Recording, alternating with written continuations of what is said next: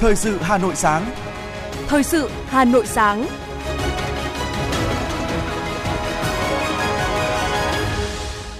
Hồng Hạnh và Hoài Linh xin được đồng hành cùng quý thính giả trong 30 phút của chương trình Thời sự sáng nay, thứ sáu ngày 22 tháng 7 năm 2022. Chương trình có những nội dung chính sau đây.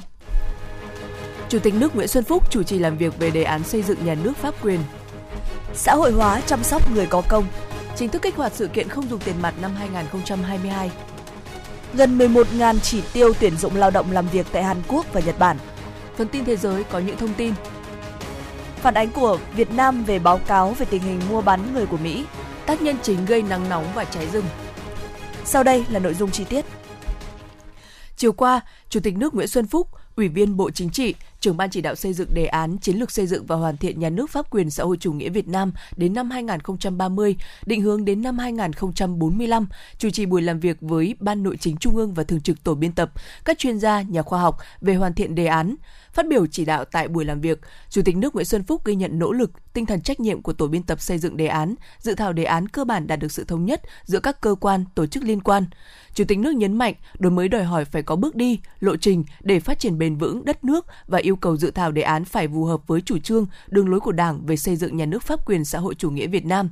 Chủ tịch nước lưu ý một số chế định trong dự thảo phải đảm bảo chặt chẽ về cơ sở pháp lý và cơ sở chính trị. Chủ tịch nước đề nghị tổ biên tập, các chuyên gia rà soát, tham gia cụ thể hơn về văn phong, cách diễn đạt, bảo đảm dễ hiểu, lập luận chặt chẽ, rõ ràng, tiếp tục gia công bổ sung hoàn thiện dự thảo đề án đảm bảo chất lượng tốt, tiếp tục xin ý kiến các đồng chí thành viên ban chỉ đạo ở phiên họp thứ tư của ban chỉ đạo. Chiều qua, tiếp tục chương trình hội nghị toàn quốc nghiên cứu, học tập, quán triệt nghị quyết hội nghị Trung ương năm khóa 13, Bí thư Trung ương Đảng, Phó Thủ tướng Chính phủ Lê Minh Khái đã trình bày chuyên đề tiếp tục đổi mới, phát triển và nâng cao hiệu quả kinh tế tập thể trong giai đoạn mới. Theo Phó Thủ tướng Lê Minh Khái, tại hội nghị Trung ương năm khóa 13, Ban chấp hành Trung ương dành nhiều thời gian thảo luận và đã thống nhất cao ban hành nghị quyết mới về tiếp tục đổi mới, phát triển và nâng cao hiệu quả kinh tế tập thể trong giai đoạn mới. Phó Thủ tướng Lê Minh Khái nhấn mạnh ba vấn đề: tính cấp thiết ban hành nghị quyết số 20, nội dung cơ bản của nghị quyết, đặc biệt những nội dung mới, các cấp, các ngành, các địa phương cần làm gì để thực hiện có kết quả nghị quyết, sớm đưa nghị quyết vào thực tiễn cuộc sống nhân dịp kỷ niệm 75 năm Ngày Thương binh Liệt sĩ 27 tháng 7 năm 1947, 27 tháng 7 năm 2022. Chiều qua, đoàn công tác Quân ủy Trung ương Bộ Quốc phòng do Đại tướng Phan Văn Giang, Ủy viên Bộ Chính trị, Phó Bí thư Quân ủy Trung ương, Bộ trưởng Bộ Quốc phòng dẫn đầu đã đến thăm tặng quà Trung ương Hội Cựu chiến binh Việt Nam. Thay mặt Quân ủy Trung ương, Bộ Quốc phòng, Đại tướng Phan Văn Giang bày tỏ sự tri ân trước những hy sinh, cống hiến, những đóng góp to lớn của các thế hệ cựu chiến binh đối với sự nghiệp đấu tranh giải phóng dân tộc, thống nhất đất nước và công cuộc xây dựng bảo vệ Tổ quốc Việt Nam xã hội chủ nghĩa. Nhân dịp kỷ niệm 75 năm Ngày Thương binh Liệt sĩ, Đại tướng Phan Văn Giang gửi lời chúc sức khỏe và thăm hỏi đến lãnh đạo, cán bộ và toàn thể đội ngũ các cựu chiến binh Việt Nam. Đại tướng mong muốn trong thời gian tới đây, Hội Cựu chiến binh Việt Nam và Bộ Quốc phòng tiếp tục gìn giữ, phát huy mối quan hệ mật thiết gắn bó. Các thế hệ cựu chiến binh Việt Nam tiếp tục quan tâm, có nhiều đóng góp quý báu cho sự phát triển của quân đội và đất nước. Chiều qua, nhân kỷ niệm 75 năm Ngày Thương binh Liệt sĩ, đoàn đại biểu Quốc hội thành phố Hà Nội do Phó trưởng đoàn chuyên trách đoàn đại biểu Quốc hội thành phố Phạm Thị Thanh Mai dẫn đầu đã đến thăm tặng quà mẹ Việt Nam anh hùng, thương binh, gia đình chính sách trên địa bàn quận Hà Đông và huyện Thanh Oai. Tại quận Hà Đông, đoàn đã đến thăm, tặng quà hỗ trợ, sửa chữa nhà cho gia đình ông Nguyễn Trần Toại, thương binh 32%, tặng quà tại Trung tâm nuôi dưỡng và điều dưỡng người có công Hà Nội thăm tặng quà mẹ Việt Nam anh hùng Nguyễn Thị Thi, sinh năm 1926 ở phường Dương Nội. Phó trưởng đoàn chuyên trách đoàn đại biểu Quốc hội thành phố Phạm Thị Thanh Mai khẳng định, với hơn 800.000 đối tượng chính sách, chiếm khoảng 10% cả nước, thành phố Hà Nội luôn là địa phương đi đầu của cả nước về thực hiện chế độ chính sách định mức hỗ trợ cho người có công. Tại huyện Thanh Oai, đoàn đến thăm tặng quà ông Nguyễn Văn Cương, thương binh hạng 1 trên 4 ở xã Bích Hòa, thăm hỗ trợ sửa chữa nhà gia đình bà Phạm Thị Hà, vợ liệt sĩ ở xã Tam Hưng và thăm ông Tào Quốc Đinh, nguyên chủ tịch Hội người mù huyện Thanh Oai. Thay mặt đoàn đại biểu Quốc hội, đồng chí Phạm Thị Thanh Mai gửi lời chúc sức khỏe và mong các gia đình tiếp tục là tấm gương sáng, động viên con cháu cống hiến, đóng góp nhiều hơn nữa cho công cuộc xây dựng phát triển thủ đô, đất nước và địa phương – Đồng thời, Phó trưởng đoàn chuyên trách đoàn đại biểu Quốc hội thành phố cũng đề nghị cấp ủy, chính quyền địa phương quan tâm chăm lo đời sống cho các gia đình chính sách có hoàn cảnh khó khăn. Thưa quý vị và các bạn, là huyện miền núi dân tộc, vùng sâu, vùng xa, đời sống người dân thuộc diện khó khăn nhất của thành phố, nhưng nhờ làm tốt công tác xã hội hóa nên nhiều năm qua, công tác đền ơn đáp nghĩa, chăm sóc người có công của huyện Ba Vì đều đạt kết quả đáng khích lệ. Ghi nhận của phóng viên Ngọc Ánh cho biết. Chúng tôi đến thăm cụ Phạm Thị Trèo, thôn Thái Bạt 1, xã Tòng Bạt, huyện Ba Vì, khi căn nhà hai tầng của cụ đang dần hoàn thiện. Cụ Trèo năm nay gần 90 tuổi, là vợ liệt sĩ,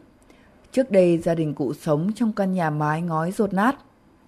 Nay với sự nỗ lực của gia đình, sự giúp đỡ hỗ trợ của chính quyền và các doanh nghiệp hảo tâm, gia đình cụ Trèo quyết định xây mới lại ngôi nhà.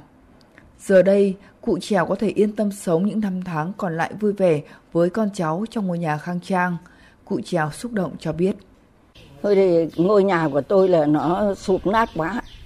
Thế mà không dỡ thì sợ, nhỡ mưa gió nó sổ đập thế thì cả hàng xóm láng giềng người dân làng cứ bảo là cụ phải dỡ mà làm thế thì các cháu nó cố gắng nó dỡ, thế lại được quan tâm của huyện, của xã như thế này tôi rất vui mừng, tôi rất cảm ơn tất cả trong huyện và xã để giúp đỡ tôi cho có ngôi nhà uh, sang trang để ở ăn cho nó vĩnh viễn. Theo ông Phan Văn Sự, Phó Chủ tịch Ủy ban nhân dân xã Tòng Bạt huyện Ba Vì, phát huy những giá trị truyền thống tốt đẹp, chính quyền xã Tòng Bạt luôn nỗ lực đồng lòng thực hiện đầy đủ kịp thời các chế độ chính sách, đồng thời quan tâm chăm lo toàn diện cho người có công và thân nhân. Ông Phan Văn Sự cho biết. Công tác ờ, chăm lo thì cũng được từ địa xã cho đến các thôn, nhất là các thôn thì ờ, cũng ờ, vận động tuyên truyền nhân dân để công tác ờ, ủng hộ rồi chăm sóc kể cả về tinh thần vật chất rồi hỗ trợ kể cả những cái là ngày công xây sửa rồi giúp đỡ cho các hộ gia đình chính sách trong nếu gặp khó khăn. Ba Vì là điển hình trong việc huy động các nguồn lực để chăm lo đời sống người có công. Trên toàn địa bàn huyện có trên 4.200 đối tượng người có công, thân nhân liệt sĩ, thân nhân người có công đã được hưởng trợ cấp hàng tháng. Ngoài các chế độ chính sách chung, vào dịp lễ Tết, các ngày kỷ niệm lớn, các cơ quan chức năng trên địa bàn huyện tổ chức nhiều hoạt động thăm hỏi, tri ân tặng quà người có công tiêu biểu sự quan tâm đến từ nhiều phía giúp người có công cảm thấy ấm lòng. Ông Nguyễn Mạnh Thản, Chủ tịch Hội đồng Quản trị Công ty Cổ phần Du lịch Ao Vua cho biết. Đối với ờ, người có công và gia đình có công, thì đó là những cái ờ, công dân họ đã bỏ một phần xương máu công sức để mang lại cái đất nước như ngày hôm nay. Thì trách nhiệm của toàn dân, của mọi thế hệ đang sống ở trong cái thời đại này phải đáp ứng và đối xử với họ một cách nhân văn. Ở trong đó có lực lượng doanh nghiệp. Đây là một cái à, văn hóa, cái đạo đức kinh doanh cao nhất của các doanh nhân doanh nghiệp. Ngoài cái việc chấp hành luật pháp đối với nhà nước, đối với người lao động, đối với các bạn hàng rồi, thì cái công tác từ thiện nhân đạo thì được phải đưa lên uh, hàng đầu trong cái đối nhân xử thế và trong cái văn hóa của doanh nghiệp. Năm nay, nhân dịp kỷ niệm 75 năm Ngày Thương binh Liệt sĩ 27 tháng 7, huyện đã giả soát tiến hành xây mới sửa chữa cho 103 hộ gia đình có công, có khó khăn về nhà ở. Đây là kết quả nỗ lực của chính quyền và sự hảo tâm đóng góp của 19 doanh nghiệp với tổng kinh phí hơn 3,6 tỷ đồng, vượt xa kế hoạch ban đầu là 75 hộ. Ông Lê Hào Quang, trưởng phòng lao động thương binh và xã hội huyện Ba Vì cho biết. Có thể nói là đáng trân trọng là các doanh nghiệp, các nhà hảo tâm và nhân dân đã đóng góp hiện nay đã vượt cái mức chỉ tiêu đề ra của 75 nhà xây sửa theo cái kế hoạch 123 đề ra và à, đây là một cái thành công à, rất là đặc biệt của năm nay với cái nguồn hỗ trợ gần 3 tỷ đồng đối với người có công để xây sửa nhà và đặc biệt là cái sự quan tâm của toàn xã hội đối với cái công tác này. Theo thống kê, trên địa bàn huyện Ba Vì vẫn còn nhiều gia đình người có công có khó khăn về nhà ở.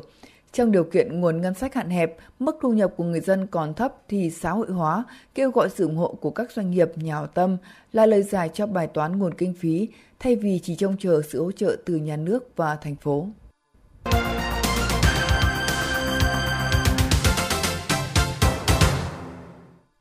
Thưa quý vị, chuyển sang với những thông tin kinh tế. Ủy ban nhân dân thành phố Hà Nội có thông báo số 545 đôn đốc tháo gỡ khó khăn vướng mắc, đẩy mạnh tiến độ thực hiện giải ngân vốn đầu tư công năm 2022 và năm 2021 kéo dài, phân đấu giải ngân đạt trên 90% kế hoạch vốn năm 2022. Ủy ban nhân dân thành phố yêu cầu thực hiện quyết liệt đồng bộ các nhóm giải pháp. Theo đó, từng cấp, từng ngành, Ủy ban nhân dân quận, huyện, thị xã, chủ đầu tư phải nghiêm túc quán triệt chỉ đạo của chính phủ, Thủ tướng Chính phủ, Thành ủy, Hội đồng nhân dân và Ủy ban nhân dân thành phố đẩy mạnh tháo gỡ các vướng mắc, tích cực giải ngân vốn đầu tư công theo kế hoạch. Ủy ban nhân dân thành phố giao các chủ đầu tư nghiên cứu các giải pháp có tính căn cơ, tính đột phá để giải ngân hết kế hoạch vốn năm 2022 và năm 2021 kéo dài của các dự án được giao đạt tỷ lệ 100%.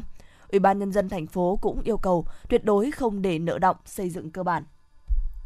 Cục Thương mại điện tử và Kinh tế số của Bộ Công Thương, Sở Công Thương, Sở Thông tin, Truyền thông và Ngân hàng Nhà nước chi nhánh thành phố Hà Nội đã phối hợp tổ chức lễ kích hoạt sự kiện không dùng tiền mặt năm 2022 với chủ đề mang tên Chạm tới tương lai.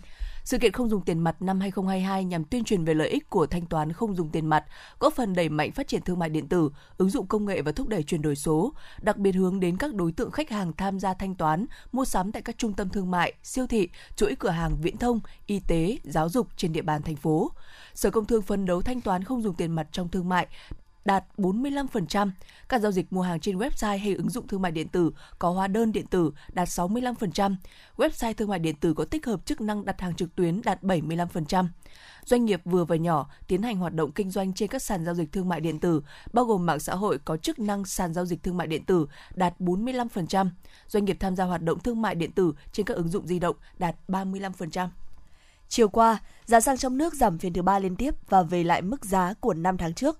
Cụ thể, giá xăng E5 RON92 được điều chỉnh giảm 2.710 đồng trên một lít, xuống còn 25.240 đồng trên một lít. Xăng RON95 giảm 3.600 đồng một lít, còn 26.070 đồng trên một lít. Lý do giá xăng dầu giảm sâu, theo Liên Bộ Tài chính, Bộ Công Thương, là thị trường thế giới giữa hai kỳ điều hành vừa qua tiếp tục có những diễn biến trái chiều. Đầu kỳ, lo ngại về suy thoái kinh tế ảnh hưởng đến nhu cầu năng lượng, tồn kho dầu thô của Mỹ tăng cùng với việc thị trường hàng hóa New York giảm mạnh lãi suất mở trong hợp đồng tương lai đã khiến giá xăng dầu giảm.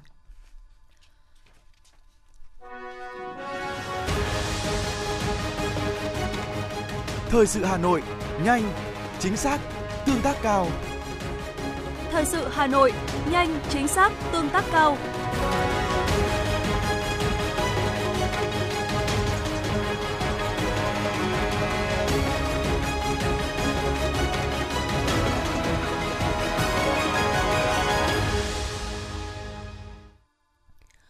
Hôm qua, Bộ Tư lệnh Thủ đô Hà Nội và các tổ chức chính trị xã hội thành phố đã đi thăm tặng quà, động viên các cán bộ chiến sĩ Trung đoàn Bộ binh 692, Sư đoàn Bộ binh 301 và Tiểu đoàn Kiểm soát quân sự 103 thuộc Bộ Tư lệnh Thủ đô đang làm công tác dân vận năm 2022. Đợt hành quân dã ngoại kết hợp làm dân vận năm 2022 của các đơn vị diễn ra từ ngày 18 tháng 7 đến ngày 29 tháng 7. Theo đó, Trung đoàn Bộ binh 692 huy động 60 cán bộ chiến sĩ về giúp dân tại xã Vân Hòa, huyện Ba Vì. Tiểu đoàn Kiểm soát quân sự 103 huy động 80 các cán bộ chiến sĩ về giúp dân tại xã Tả Thanh Oai, huyện Thanh Trì, Hà Nội. Trong những ngày qua, các đơn vị đã phối hợp với cấp ủy, chính quyền và các toàn thể địa phương tổ chức thăm hỏi, động viên các gia đình chính sách, vệ sinh đường làng xóm, à, nạo vét kênh mương nội đồng, tu sửa khuôn viên trường học, nghĩa trang liệt sĩ, cắt tỉa cây cảnh, chỉnh trang vườn hoa, thành lập các tổ cắt tóc cho nhân dân, giao lưu thể thao, văn hóa văn nghệ, Cùng với đó, cán bộ chiến sĩ còn tích cực tuyên truyền, vận động nhân dân thực hiện đường lối, chủ trương của Đảng, chính sách pháp luật nhà nước, đấu tranh chống các quan điểm sai trái, luận điệu xuyên tạc của các thế lực thù địch, góp phần xây dựng địa bàn vững mạnh, chung sức giúp xây dựng địa phương nông thôn mới. Bộ Giáo dục và Đào tạo ban hành văn bản hướng dẫn gửi các sở giáo dục và đào tạo, chỉ đạo các cơ sở giáo dục phổ thông, giáo dục thường xuyên đổi mới phương pháp dạy học và kiểm tra, đánh giá môn ngữ văn. Theo đó, nhà trường cần dành nhiều thời gian cho các hoạt động thực hành, vận dụng, trình bày, thảo luận để rèn kỹ năng đọc, viết, nói, nghe và cảm thụ thẩm mỹ cho học sinh. Giáo viên cần giao nhiệm vụ học tập rõ ràng, phù hợp với khả năng của học sinh, chú trọng kiểm tra, đánh giá, hỗ trợ động viên học sinh. Bộ Giáo dục và Đào tạo khuyến khích các nhà trường xây dựng, sử dụng các đề mở trong kiểm tra, đánh giá để phát huy cao nhất khả năng sáng tạo của học sinh, xây dựng bộ công cụ đánh giá để hạn chế tính chủ quan, cảm tính của người chấm khi nhận xét, đánh giá các sản phẩm của học sinh cần tôn trọng và khuyến khích cách nghĩ, cách cảm riêng của học sinh trên nguyên tắc không vi phạm những chuẩn mực đạo đức, văn hóa và pháp luật. Hôm qua, tại sàn giao dịch Việt Nam Hà Nội số 215 Trung Kính, phường Yên Hòa, quận Cầu Giấy, Trung tâm Dịch vụ Việc làm Hà Nội phối hợp cùng Trung tâm Lao động ngoài nước, Văn phòng Cơ quan Phát triển Nguồn Nhân lực Hàn Quốc tại Việt Nam, Văn phòng Tổ chức Phát triển Nhân lực Quốc tế Nhật Bản tại Việt Nam, Trung tâm Dịch vụ Việc làm các tỉnh Quảng Nam, Đồng Tháp, tổ chức phiên giao dịch việc làm hành động cho lao động EPS và thực tập SIM về nước kết nối trực tuyến Hà Nội, Quảng Nam, Đồng Tháp và đây là một trong các hoạt động nhằm thực hiện kế hoạch số 34 của Ủy ban nhân dân thành phố Hà Nội về việc hỗ trợ phát triển thị trường lao động, giải quyết việc làm cho người lao động trên địa bàn thành phố năm 2022. Phiên giao dịch có 53 đơn vị đăng ký tham gia tại ba đầu cầu Hà Nội, Quảng Nam, Đồng Tháp với tổng nhu cầu tuyển dụng xuất khẩu lao động là 10.900 chỉ tiêu. Đặc biệt có 31 đơn vị có vốn đầu tư của Hàn Quốc và Nhật Bản có nhu cầu tuyển dụng các vị trí như phiên dịch viên, kỹ thuật viên, cơ khí, vận hành máy, lắp ráp linh kiện điện tử với các mức lương hấp dẫn. Cục Cảnh sát Giao thông Bộ Công an thông tin, sau một tháng thực hiện cao điểm kiểm tra, kiểm soát, bảo đảm trật tự an toàn giao thông theo kế hoạch của Bộ Công an, Trung bình một ngày, lực lượng cảnh sát giao thông toàn quốc phát hiện xử lý hơn 950 trường hợp vi phạm về nồng độ cồn, 440 xe chở quá tải, cơi nới thành thùng. Cụ thể, tính từ khi bắt đầu thực hiện cao điểm bảo đảm trật tự an toàn giao thông, từ ngày 20 tháng 6 đến ngày 21 tháng 7, đã phát hiện và xử lý hơn 241.000 trường hợp vi phạm trật tự an toàn giao thông, phạt tiền trên 374 tỷ, tước gần 35.000 giấy phép lái xe bằng chứng chỉ chuyên môn, tạm giữ 51.000 phương tiện các loại, trong đó xử lý 28.500 người điều khiển phương tiện giao thông cơ giới vi phạm về nồng độ cồn. Theo báo cáo sơ kết công tác đảm bảo trật tự an toàn giao thông 6 tháng đầu năm nay, số lượt phương tiện đường bộ vào kiểm định tại các trung tâm đăng kiểm đạt hơn 2,5 triệu phương tiện, trong đó có hơn 2,27 triệu lượt phương tiện kiểm định đạt tiêu chuẩn an toàn kỹ thuật và 223.000 lượt phương tiện kiểm định không đạt tiêu chuẩn ở lần kiểm định thứ nhất phải khắc phục sửa chữa đối với các phương tiện có thay đổi hình dáng, kết cấu của xe giữa hai kỳ kiểm định. Thực hiện chỉ đạo của Bộ Giao thông Vận tải, Cục Đăng kiểm Việt Nam đang phối hợp chặt chẽ với lực lượng cảnh sát giao thông, thanh tra giao thông, tăng cường kiểm tra và rà soát, xử lý nghiêm theo quy định khi phát hiện các vi phạm.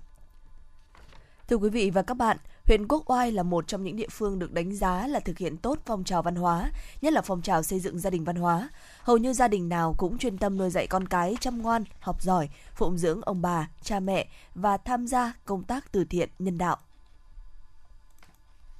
Xây dựng gia đình văn hóa được xác định là nội dung cốt lõi của phong trào toàn dân đoàn kết xây dựng đời sống văn hóa. Nhiều năm nay, việc thay đổi bổ sung các tiêu chí về xây dựng gia đình bình đẳng, tiến bộ hạnh phúc được quan tâm. Theo đó, nhiều mô hình câu lạc bộ gia đình hạnh phúc, gia đình hòa thuận, gia đình ông bà cha mẹ mẫu mực con cháu Thảo Hiền ra đời và phát triển mạnh trên địa bàn huyện Quốc Oai, tạo nên những nét đặc trưng riêng trong công tác xây dựng gia đình văn hóa.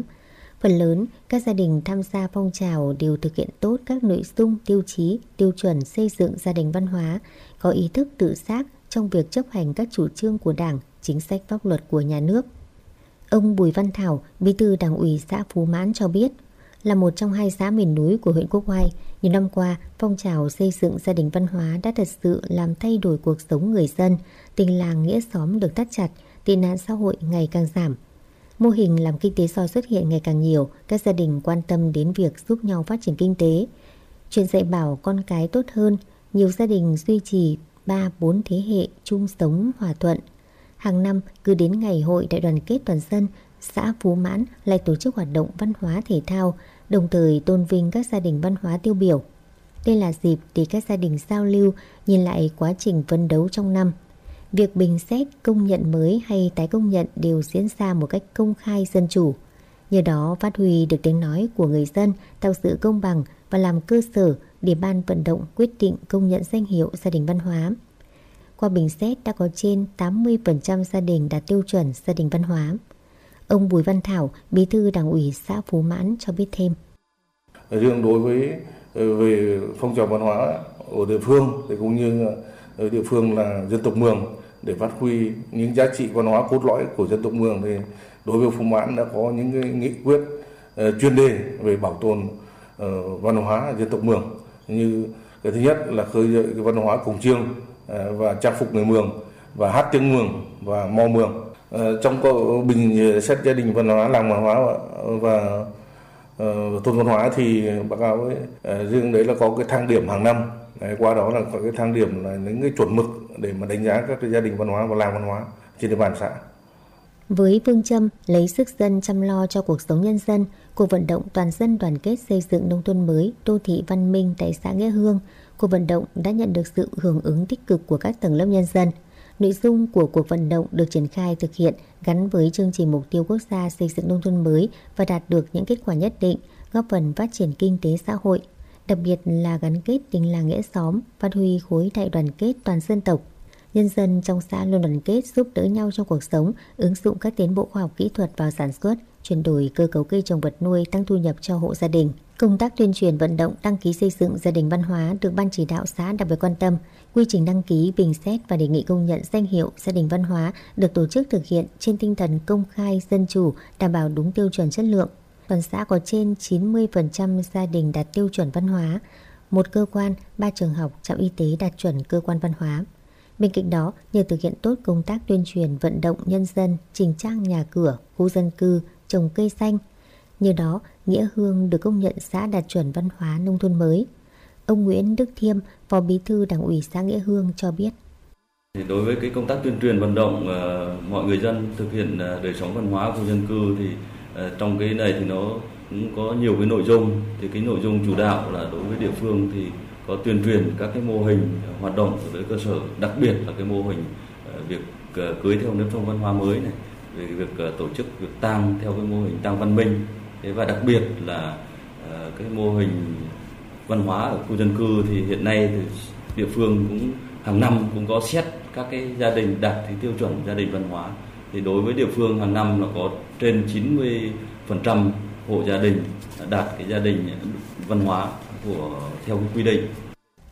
Việc bình xét công nhận danh hiệu văn hóa cho các gia đình được tiến hành chặt chẽ, sâu sát theo hướng nâng cao chất lượng. Đồng thời, công tác tuyên truyền cũng cần liên tục đẩy mạnh để từ mỗi cá nhân, mỗi hộ gia đình nhận thức được ý nghĩa của phong trào xây dựng nếp sống văn hóa, bắt đầu ngay từ những hành động nhỏ mà thiết thực trong cuộc sống hàng ngày.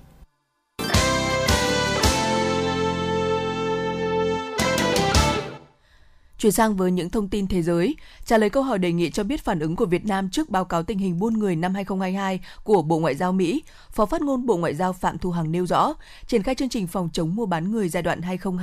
2021-2025 và định hướng đến năm 2030. Thời gian qua, Việt Nam đã đẩy mạnh mục tiêu thực hiện các nhiệm vụ, các giải pháp phòng chống mua bán người với sự vào cuộc và tập trung cao độ của tất cả các bộ ngành địa phương, ban hành nhiều văn bản thi hành luật hướng dẫn người Việt Nam đi làm việc ở nước ngoài theo hợp đồng năm 2020 và các văn bản chính sách pháp luật về phòng ngừa mua bán người, lao động cưỡng bức, hỗ trợ nạn nhân bị mua bán, bảo vệ trẻ em trên môi trường mạng.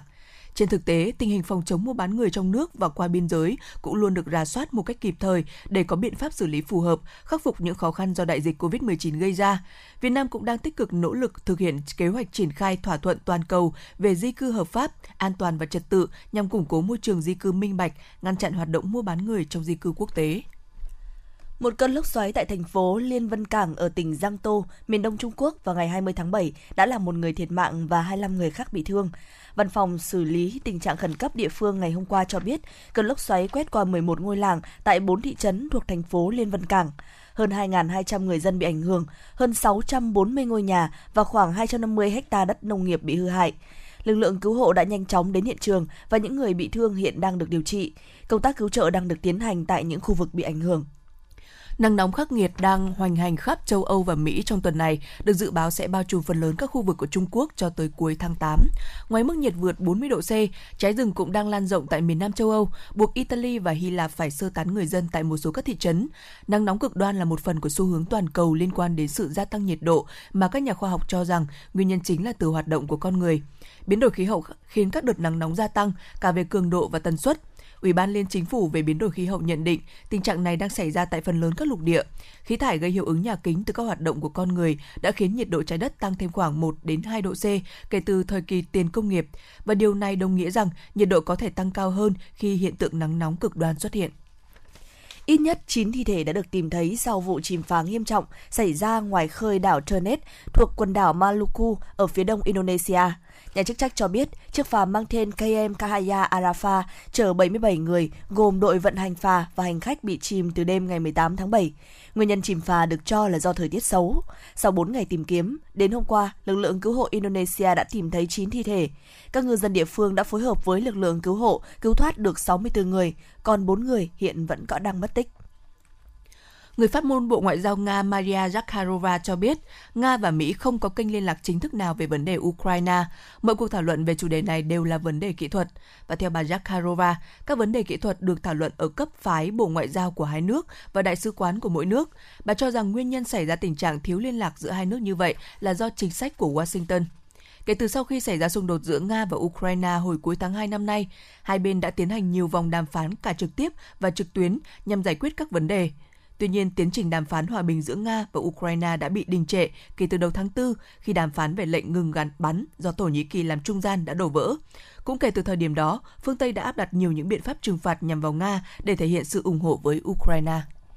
Kết quả kiểm phiếu cho thấy bà Draupadi Murmu của Liên minh Dân chủ Quốc gia cầm quyền NDA đã giành chiến thắng trong cuộc bầu cử Tổng thống Ấn Độ. Kết quả kiểm phiếu cuộc đua song mã này cho thấy, trong hai vòng kiểm phiếu của Quốc hội và Hội đồng lập pháp địa phương, bà Murmu giành được tổng cộng 1.349 phiếu bầu. Đối thủ của bà là ông Yaswan Sinha thuộc phe đối lập, trong đó có Đảng Quốc đại, chỉ giành được 537 phiếu ủng hộ. Như vậy, bà Mumu, 64 tuổi, đã trở thành nữ tổng thống đầu tiên của Ấn Độ và có xuất thân từ cộng đồng bộ lạc và là người phụ nữ thứ hai sau bà Pratibha Patil giữ vị trí chức vụ này. Theo kế hoạch, bà Mumu sẽ tuyên thệ nhậm chức tổng thống thứ 15 của Ấn Độ vào ngày 25 tháng 7, một ngày sau khi tổng thống Ramnath Kovind kết thúc nhiệm kỳ.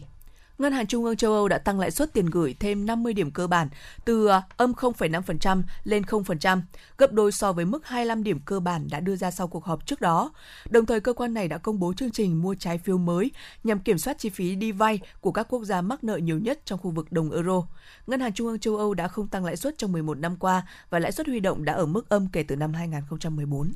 Hôm qua, gói trừng phạt thứ bảy của Liên minh châu Âu EU nhằm vào Nga liên quan tới xung đột tại Ukraine đã chính thức có hiệu lực, gồm các biện pháp cấm hoạt động mua, nhập khẩu hoặc chuyển giao vàng, trong đó có trang sức. Tuyên bố của Hội đồng châu Âu nêu rõ, các biện pháp mới nhằm tăng cường lệnh trừng phạt kinh tế hiện có nhằm vào Nga, hoàn thiện việc thực thi và tăng cường hiệu quả của chúng. Theo gói trừng phạt mới, EU sẽ cấm nhập khẩu vàng từ Nga dưới dạng bán thành phẩm và phế liệu. Ngoài ra, EU cũng đưa thêm 48 cá nhân và tổ chức của Nga vào danh sách đen bị đóng băng tài sản hoặc cấm nhập cảnh. Trong đó, EU sẽ đóng băng tài sản của Sberbank, ngân hàng lớn nhất của Nga.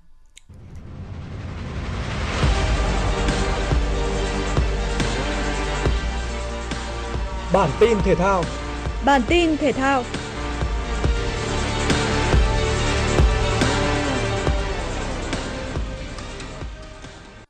Liên đoàn bóng đá châu Á đã liệt kê ra 6 ngôi sao châu Á có thể tỏa sáng tại World Cup 2023, gồm Sam Kerr của Australia, Wang Shanshan của Trung Quốc, Saki Kumagai của Nhật Bản, Ji So Yun của Hàn Quốc và Huỳnh Như của Việt Nam. Trong bài viết, AFC nhận định việc đội tuyển nữ Việt Nam giành quyền dự World Cup 2023 có công rất lớn của cầu thủ Huỳnh Như. Cầu thủ 30 tuổi thường xuyên khoác áo đội tuyển quốc gia từ năm 2011 và có những bàn thắng quan trọng giúp đội tuyển nữ Việt Nam đi từ thành công này đến thành công khác. Huỳnh Như từng giành 4 danh hiệu quả bóng vàng nữ Việt Nam và góp phần quan trọng để đội tuyển nữ Việt Nam giành huy chương vàng tại SEA Games 2017, 2019 và 2021, cùng với đó là chức vô địch AFF Cup 2019. Mặc dù đội tuyển nữ Việt Nam thi đấu không thành công tại AFF Cup 2022, tuy nhiên Huỳnh Như vẫn để lại dấu ấn đậm nét với 7 bàn thắng. AS Roma đã hoàn tất việc ký hợp đồng với tiền đạo Paulo Dybala, người sẽ gia nhập đội bóng thủ đô theo dạng chuyển nhượng tự do. Dybala sẽ ký hợp đồng 3 năm với Roma trị giá 6 triệu euro một năm, cùng với điều khoản gia hạn hợp đồng thêm một năm. Tiền đạo này sẽ trở thành bản hợp đồng thứ tư của Roma trong kỳ chuyển nhượng mùa hè, sau sự xuất hiện của tiền vệ Nemanja Matic, thủ môn Milevilla và hậu vệ Jeki Slick. Là nhà vô địch Syria 5 lần trong sự nghiệp, Dybala bắt đầu sự nghiệp của mình ở quê nhà Argentina với Instituto, trước khi khoác áo Palermo và Juventus ở Italia. Bên cạnh các chức vô địch quốc gia, Dybala cũng đã 4 lần vô địch Coppa Italia và 3 lần nữa giành siêu cúp Italia. Dybala lúc này đã tập trung với các đồng đội mới của mình tại trại huấn luyện Giallo Rossi ở Bồ Đào Nha và sẽ bắt đầu chuẩn bị cho mùa giải mới trong tuần này. Dự báo thời tiết khu vực Hà Nội ngày hôm nay có mây, mưa rào và rải rác có rông, cục bộ có mưa vừa mưa to, gió đông nam cấp 2 cấp 3. Trong mưa rông có khả năng xảy ra hiện tượng lốc xét và gió giật mạnh. Nhiệt độ thấp nhất từ 25 đến 27 độ, cao nhất từ 30 đến 33 độ. Quý vị và các bạn vừa nghe chương trình thời sự của Đài Phát thanh Truyền hình Hà Nội, chỉ đạo nội dung Nguyễn Kim Khiêm, chỉ đạo sản xuất Nguyễn Tiến Dũng, tổ chức sản xuất Xuân Luyến. Chương trình do biên tập viên Minh Thơm, phát thanh viên Hồng Hạnh Hoài Linh và kỹ thuật viên Kim Thoa thực hiện. Hẹn gặp lại quý vị trong chương trình thời sự lúc 11 giờ trưa nay. Thân ái chào tạm biệt.